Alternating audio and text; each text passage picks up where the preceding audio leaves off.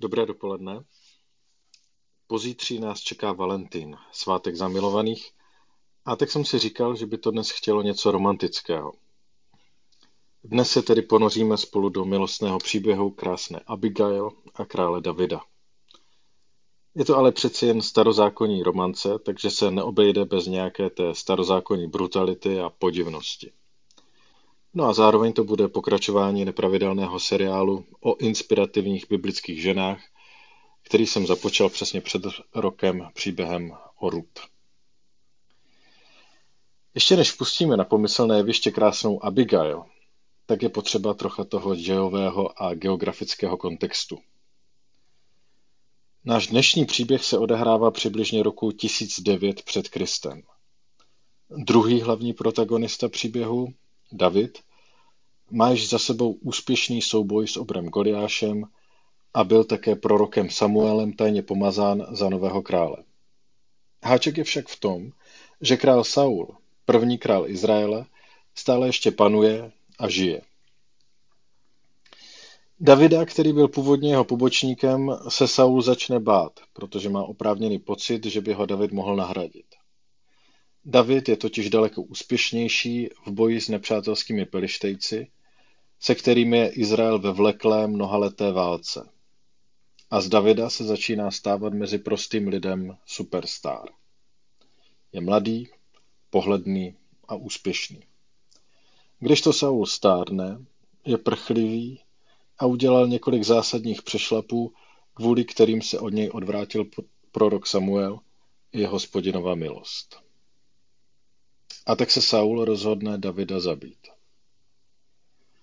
David se to dozví a před Saulem prchá společně s několika sty věrnými bojovníky a ukrývá se před pronásledujícím Saulem na různých divokých místech, v pustých pohraničních horách, jeskyních a na poušti. A právě v jedné takové páramské poušti se David skrývá na začátku našeho dnešního příběhu. Jak to na páramské poušti nebo pustině vypadalo a stále vypadá, můžeme vidět na následujících snímcích. Zajímavá krajina pro krátký výlet, ale těžké místo k přežívání, obzvláště pokud máte sebou 600 mladých bojovníků, kteří mají nutriční nároky vyšší než je jedna sušená kobylka denně. A tu se David doslechne o tom, že se bohatý muž jménem Nábal chystá na stříhání svého početného stáda ovcí což byla v starozákonním Izraeli příležitost pro pořádnou afterparty. V první knize Samuelově, 25. kapitole čteme. V Maonu byl muž, který měl hospodářství na Karmelu. Byl velmi zámožný. Měl tři tisíce ovcí a tisíc kos. Právě stříhal na Karmelu ovce. Ten muž se jmenoval Nábal a jeho žena se jmenovala Abigail. Byla to žena bystrého rozumu a krásné postavy, ale muž byl zatvrzelý a v jednání zlý. Byl to Kálebovec. David se v poušti doslechl, že Nábal stříhá své ovce. I poslal David deset mládenců a řekl jim, vystupte na Karmel. Půjdete k Nábalovi a popřejete mu mým jménem pokoj. Řeknete toto. Buď zdrav. Pokoj tobě, Pokoj tvému domu, pokoj všemu, co máš. Právě jsem slyšel, že slavíš stříž. Nuže, tvoji pastýři bývali s námi. Neubležovali jsme jim. Neprohřešili, nep, nepohřešili nic pro, po všechny dny, co byly na Karmelu. Zeptej se svých mládenců, povědí ti o tom. Kéž moji mládenci u tebe najdou vlídné přijetí. Vždyť přicházíme ve šťastný den. Dej prosím svým otrokům a svému synu Davidovi něco z toho, co máš po ruce. Nábal musel být opravdu hodně bohatý, protože jeho bohatství stálo Davidovi za to, aby poslal deset mládenců z páranské divočiny až do, Ma- do Maonu, aby přinesli od Nábala nějaké to jídlo ze slavnosti. Ona je to totiž vzdušnou čarou více než 100 kilometrů. Není úplně jasné, z jakého titulu David po Nábalovi jídlo žádá. Ve svém vzkazu Nábalovi se zmiňuje o tom, že v minulosti bývali jeho muži s nábalovými pastýři a že jim neubližovali. To zní tak trochu jako takové mafiánské výpalné. Když nám zaplatíš, tak ti nezapálíme barák nebo nepropícháme pneumatiky. Ale dost možná to mafiánské výpalné nebylo, protože, jak už jsem řekl, David měl za sebou mnoho bojů s pelištejci a mnohokrát ochránil prosté obyvatele Izraele před jejich nájezdy.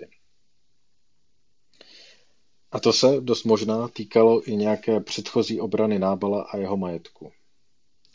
David tedy měl morální právo po Nábalovi požadovat nějakou satisfakci. Nábal si však nic z toho, Nábal si však nic takového z minulosti nepamatuje, nebo si pamatovat nechce. Davidovi mládenci přišli, vyřídili to vše Nábalovi Davidovým jménem a vyčkávali. Ale Nábal se na Davidovi služebníky rozkřikl. Kdo je David? Kdo je ten Jíšajův syn? Dnes přibývá otroků, kteří se odtrhují od svých pánů. Mám snad vzít svůj chléb, svou vodu a zvířata, která jsem porazil pro své střihače, a dát je mužům, o nichž ani, ani nevím, odkud jsou? Davidovi mládenci se vydali na zpáteční cestu. Vrátili se a všechno mu to oznámili. Nábal je nejenže lakomý, ale také vznětlivý a ješitný. Nejenže nedá Davidovým mládencům žádné jídlo, ale ještě je urážlivě přirovnává k uprchlým otrokům, kteří zasluhují akorát odsouzení a trest. Davidova reakce je rychlá a taktéž prudce emocionální. David svým mužům rozkázal. Opásejte se každý mečem. Každý se tedy opásal mečem. I David se opásal mečem. Za Davidem vytáhlo na 400 mužů a 200 jich zůstalo u výstroje. Mezitím se Nabalova žena dozvídá, jak její muž naložil s Davidovou delegací. Jeden z mládenců oznámil Nabalově ženě Abigaile. Hle, David poslal z pouště posly s požehnáním pro našeho pána, ale on se na ně osopil. Ti muži se k nám chovali velice dobře, neubližovali nám a nic jsme nepohřešili po všechny dny, co jsme se s nimi stýkali, když jsme byli na poli. Byli nám hradbou ve dne v noci po všechny dny, co byli s námi, když jsme pásli ovce. Teď uvaž a pohleď, co bys měla udělat. Vždyť se na našeho pána a celý jeho dům valí pohroma. A on je takový ničema, že se s ním nedá mluvit. A tady se Abigail ukáže jako žena nejen krásná, ale také moudrá a pohotová. A poprvé se zachová jinak, než by se od správné, poslušné starozákonní ženušky čekalo. Místo toho, aby vyplísnila mládence, jak ošklivě mluví o svém pánu, nelení, nechá na osly naložit pořádnou hromadu proviantu. A také, přes, všech, přes všechen spěch, využije trochu času na to, aby se ona sama upravila a přispěla tak ke zdaru celé akce. A pak se, bez vědomí svého muže, vydává naproti Davidovi. Abigail rychle vzala dvěstě chlebů, dva měchy vína, pět připravených ovcí, pět měr praženého zrní, sto sušených hroznů, dvěstě pletenců sušených fíků a naložila to na osly.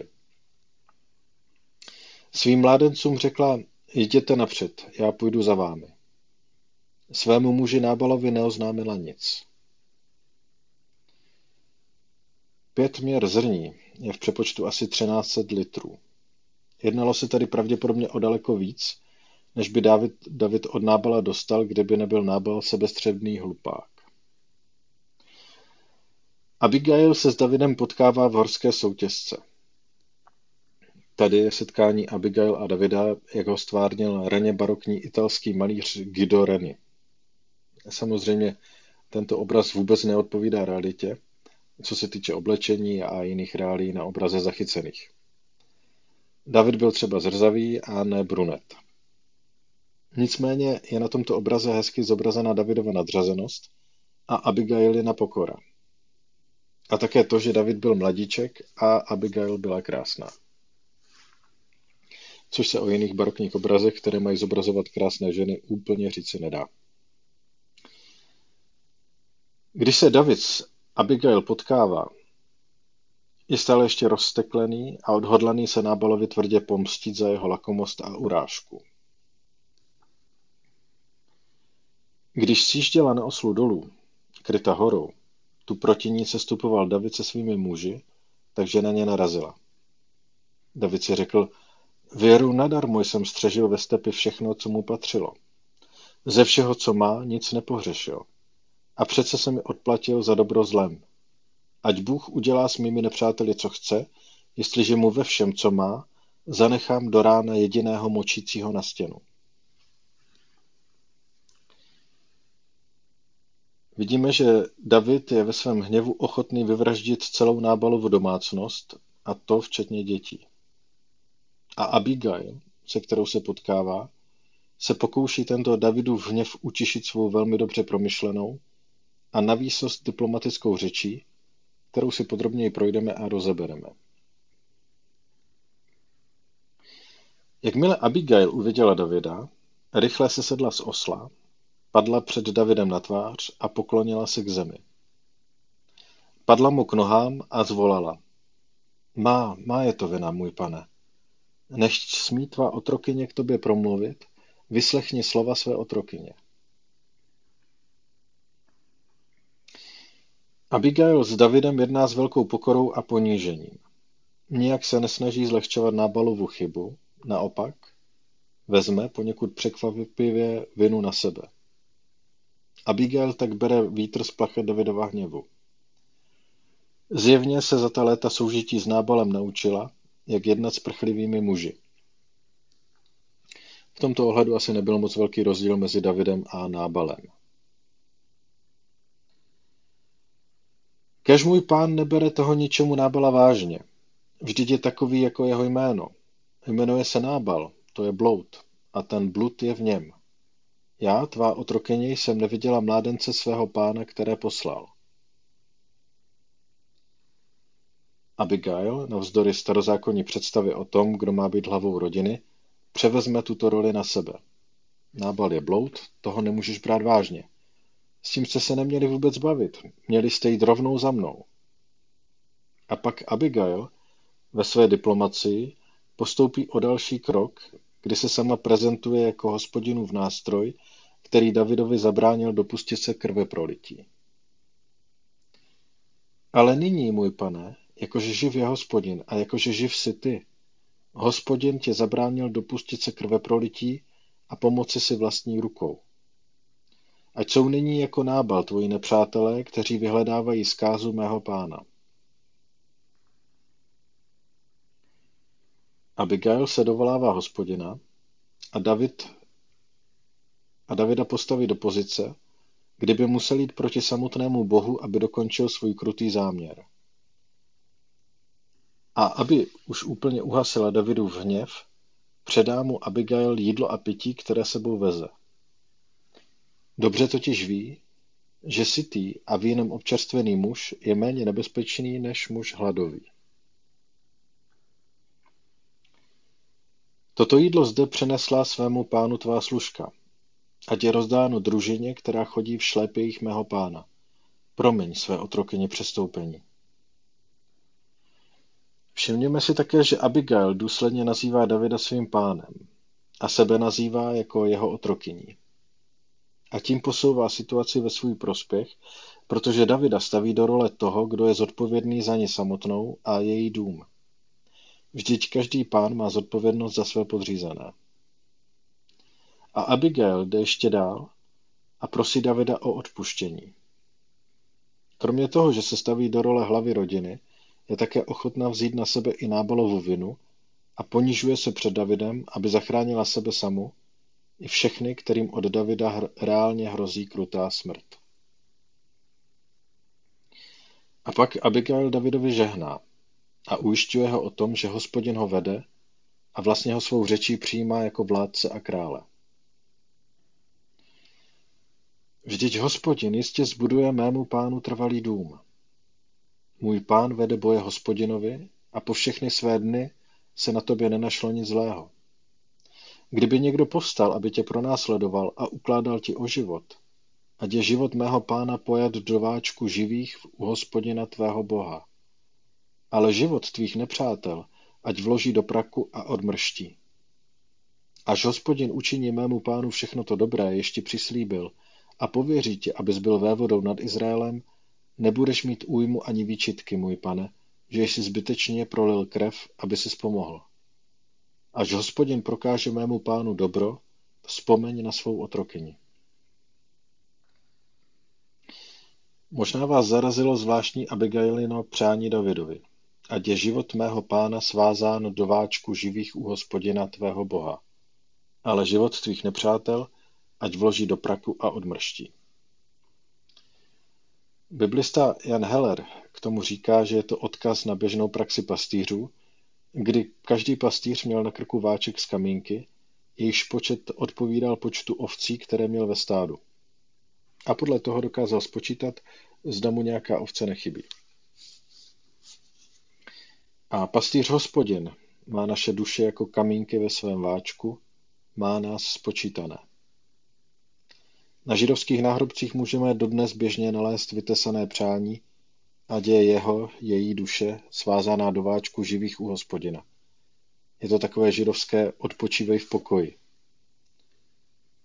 Nikde jinde v Bibli se tato věta nebo požehnání neobjevuje.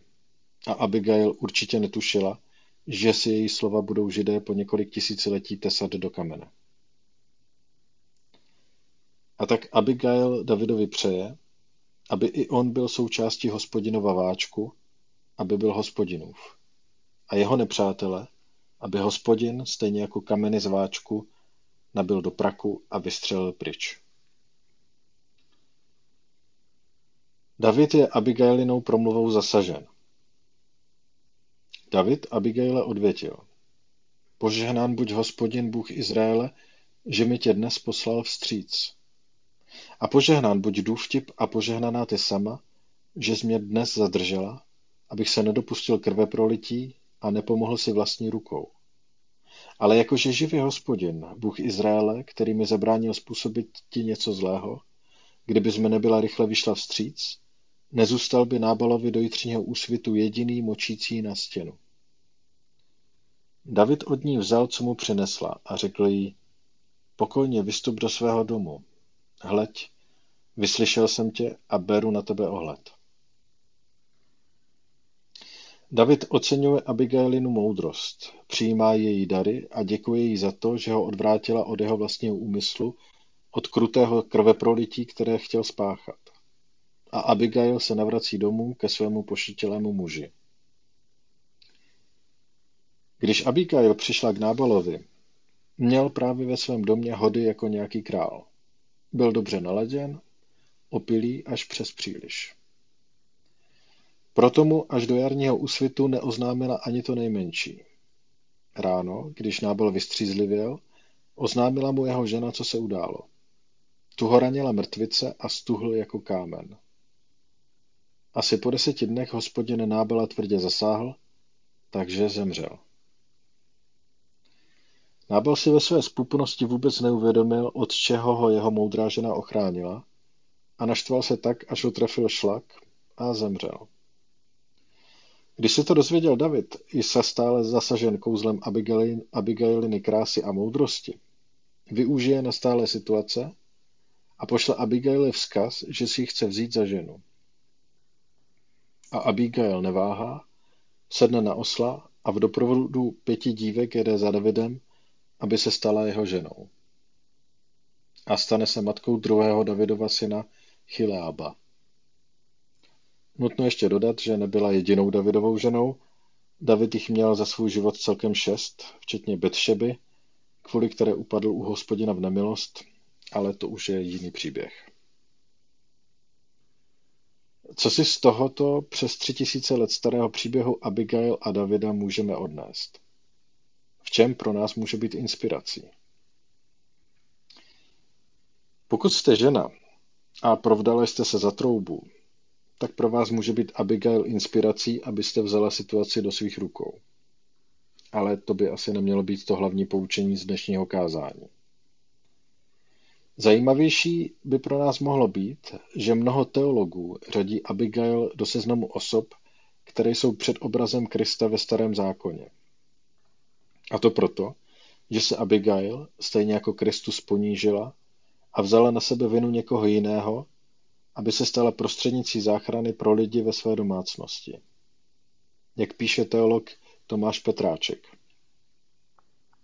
Abigail vyprošuje milost svému domu skrze četné dary, omluvu a požehnání. Ježíš se pro nás vydává do krajnosti. Abigail napravuje, co její muž ve své bohorovnosti napáchal, a také Kristus, ačkoliv nenesl žádnou vinu na stavu lidstva, z lásky k vyníkům bere na sebe jejich břímě a podává otci náhradu. Nám konkrétně může být Abigail inspirací hned v několika ohledech.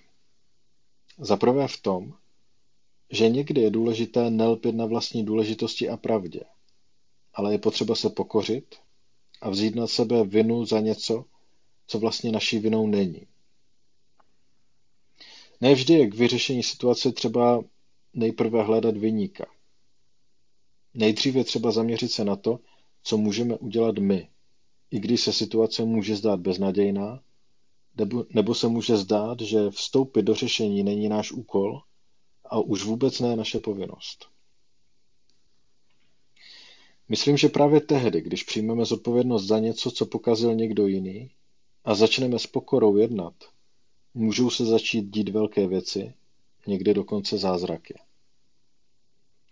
Abigail nás zkrátka může inspirovat v tom, že viděla příležitost jednat i tam, kde se to od ní vůbec neočekávalo. Zároveň se od ní můžeme inspirovat v tom, jak jednat s člověkem, který se nechal unést svým hněvem, který to zkrátka přestřelil. Abigail na něj neutočí, nevyčítá mu. Dává mu příležitost, jak si zachovat svou tvář, ale přesto mění to, co si ve vzteku umanul. Abigail se nenechá vtáhnout do toho, aby na hněv reagovala hněvem, nebo aby na sebe důsledky nespravedlivého hněvu nechala jen pasivně dopadnout. Vstupuje do nekonformní situace a díky své diplomacii z ní nevyvázne dobře jen ona, ale i David, kterému se díky ní podaří vychladnout a nahlédnout na své jednání. A v neposlední řadě nás Abigail může inspirovat svojí štědrostí. Je v pravý okamžik svého života velkorysa. Je inspirativní, jak jasně si Abigail dokáže uvědomit, že teď jde o vše. A podle toho dokáže dát opravdu hodně, aby situaci obrátila v dobré. A tak kež bychom to i my dokázali. Příběh Abigail nám dává povzbuzení i naději, že i situace, která hrozí neodvratnou katastrofou, může, pokud se k ní iniciativně postavíme, dobře dopadnout. Amen.